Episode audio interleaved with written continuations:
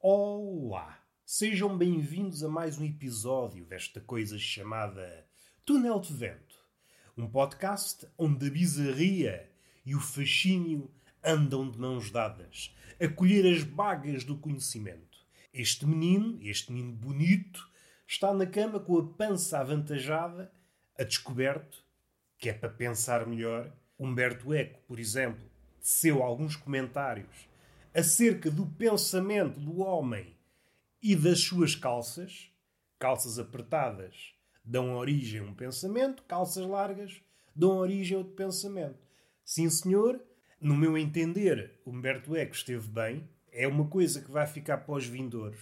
O pensamento depende, evidentemente, da forma como os testículos estão aclimatados nas calças, muito apertados. Dá origem a uma casta de pensamentos, à larga, dá origem a outra. Pegando nessa ideia como é isso, acho que podemos dizer quase a mesma coisa acerca do peito descoberto. O facto de estarmos tronco nu ou não influencia o pensamento. É algo que eu quero escrever, deixar aos vindouros. Sou devedor da ideia de Humberto Eco, mas é levar essa ideia por outro caminho. Ou melhor, um acrescento a essa ideia inicial. Quem sou eu para andar aqui a, a fazer cócegas a um Humberto Eco? Mas não é isso que nós queremos. Nós estamos aqui, eu estou aqui, na cama, a suar, o que só prova que a minha decisão de ser sedentário é uma decisão ajuizada. Se eu deitado já estou a suar, quanto mais andar aí feito parvo, a andar ou, imagine-se, a correr. Não estou preparado para andar em correrias. Quando muito deitado. E já isso, epá, já estou a suar. Pá, tenho de arranjar um personal trainer que me ensine a descansar. Porque eu estou a fazer demasiado esforço a estar quieto. Coisas, coisas que me apoquentam. O que é que interessa falar? Interessa falar sobre o canibal. O canibal, bem vistas as coisas, é um tipo que não merece estar no nosso círculo de amigos. Não sei se vocês sabem, mas a carne humana normalmente não é muito apreciada pelos animais. Aqueles animais, por exemplo, os tubarões, ou outros, que se cruzam com um homem, que de longe olham para nós e pensam, hum, está aqui um pitel, vou dar uma trinca. Às vezes patifam o homem e depois não o comem. Isto não sabe a nada. É uma carne terrível. Não se esqueçam, há animais que comem toda a merda. Por acaso gostaria de saber se as hienas já comeram algum homem.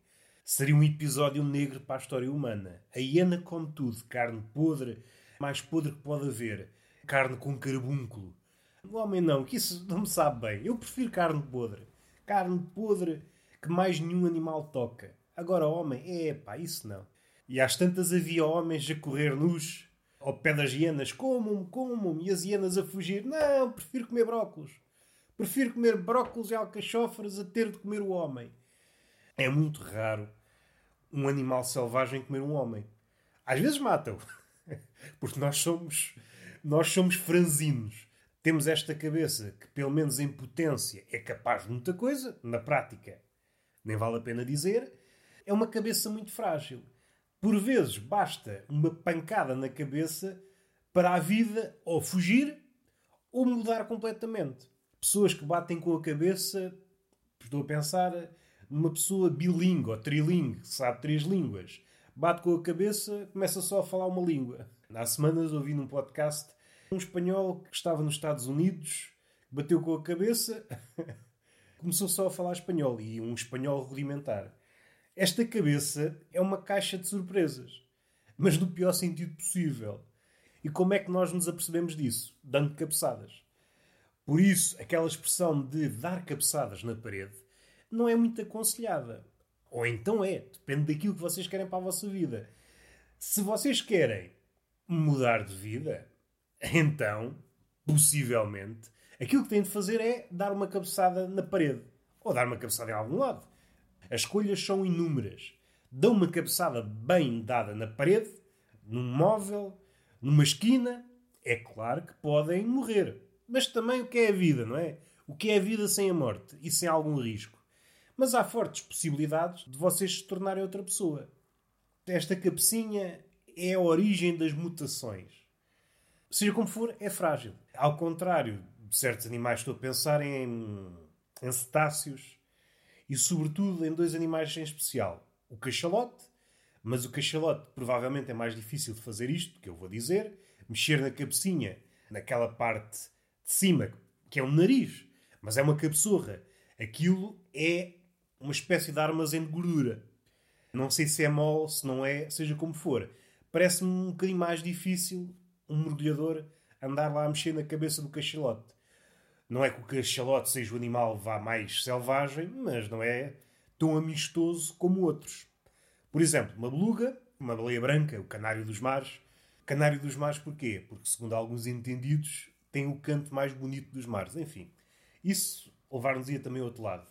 A beluga tem o mesmo depósito de gordura no alto da cabeça. Há vídeos em que há tratadores, elas estão numa espécie de submarino, e estão-lhe a mexer na cabeça e aquilo é esponjoso. Deve ser uma sensação engraçada. Mexer assim na cabeça da beluga. Procurem onde encontrar. Se não estão a ver o que é uma beluga, é um golfinho com uma cabeçorra grande e todo branco. E já que estou aqui, num desses vídeos estava alguém a comentar: as belugas não fazem mal aos humanos, são como os golfinhos. Isto aqui deixou-me... Eu não sei se há muitos casos de golfinhos que fazem mal aos humanos. O golfinho, ao contrário do tubarão, goza de uma boa publicidade. No mar, se vocês fossem um peixe, não sei o que é que vocês preferiam, se um tubarão ou se o golfinho. O golfinho é sacana. O golfinho é muito sacana. Provavelmente o golfinho só não escavaca o homem porque gosta de brincar com as bolas e gosta de olhar para a gente. Gosta de olhar, fazer aqueles barulhos. É um gajo para brincar. É um gajo para brincar. Os outros peixes e as outras baleias não gostam de brincar, os outros estácios. E estes gajos gostam é de brincar. E eu gosto de brincar, brincar e fornicar. Os golfinhos também são taradões. Então olha para o homem como um amigo. Mas voltando ao canibalismo, que é isso que nos interessa. Olhando para esses encontros, os animais, os animais não passam cartão à carne humana. Percebam que há animais que comem toda a merda, como há pouco disse, a hiena. E isso levanta-me várias questões. Ou seja, o canibal tem péssimo gosto no que toca às carnes. E é uma coisa que não interessa muito no círculo de amigos. O canibal é alguém que tem à sua disposição tudo. Vamos supor. Tem tudo à sua disposição. Todo o tipo de carnes, todo o tipo de vegetais, tudo e mais alguma coisa. E o que é que ele vai escolher? A pior coisa. Aquilo que os animais não pegam. E volto a referir, os animais comem qualquer merda. Menos carne humana. Menos carne humana. Epá, o canibal não é uma pessoa que nós queiramos ter no nosso círculo de amigos. Possivelmente, essa é uma das razões pelas quais não há canibais portugueses. Porque nós, animais sociais, mas sociais em que sentido? Sociais quando estamos na mesa, a petiscar.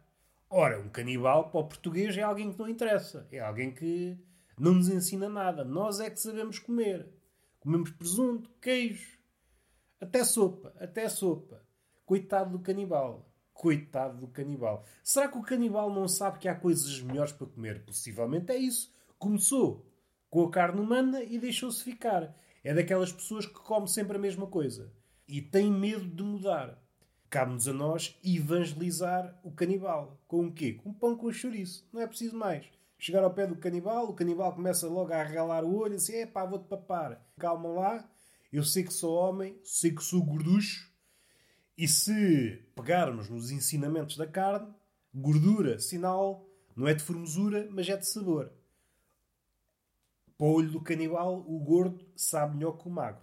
Nada a dizer. Ou seja, eu teria sorte numa comunidade de canibais. A mulher canibal comia-me e eu nem precisava de gastar dinheiro em nada. Comia-me logo. Dizia, comes-me? E a mulher, como? Então comia. Que estupidez. Suponho esta situação. O canibal olha para vocês, com intenções de vos comer, e vocês chegam lá, apresentam-lhe o pão com chouriço. Está aqui, prova isso. Ah, não como, só como carne humana. Come. Foi feito por um xamã. E o canibal, ah, se assim é, vou comer. Come aquilo, até os olhos brilham. Nunca mais come carne humana. Comes o pão com chouriço, mas depois comes a sopa. Comi um caldo verde e ele disse, oh pá, isto é que é bom. Até começava a cantar o fado.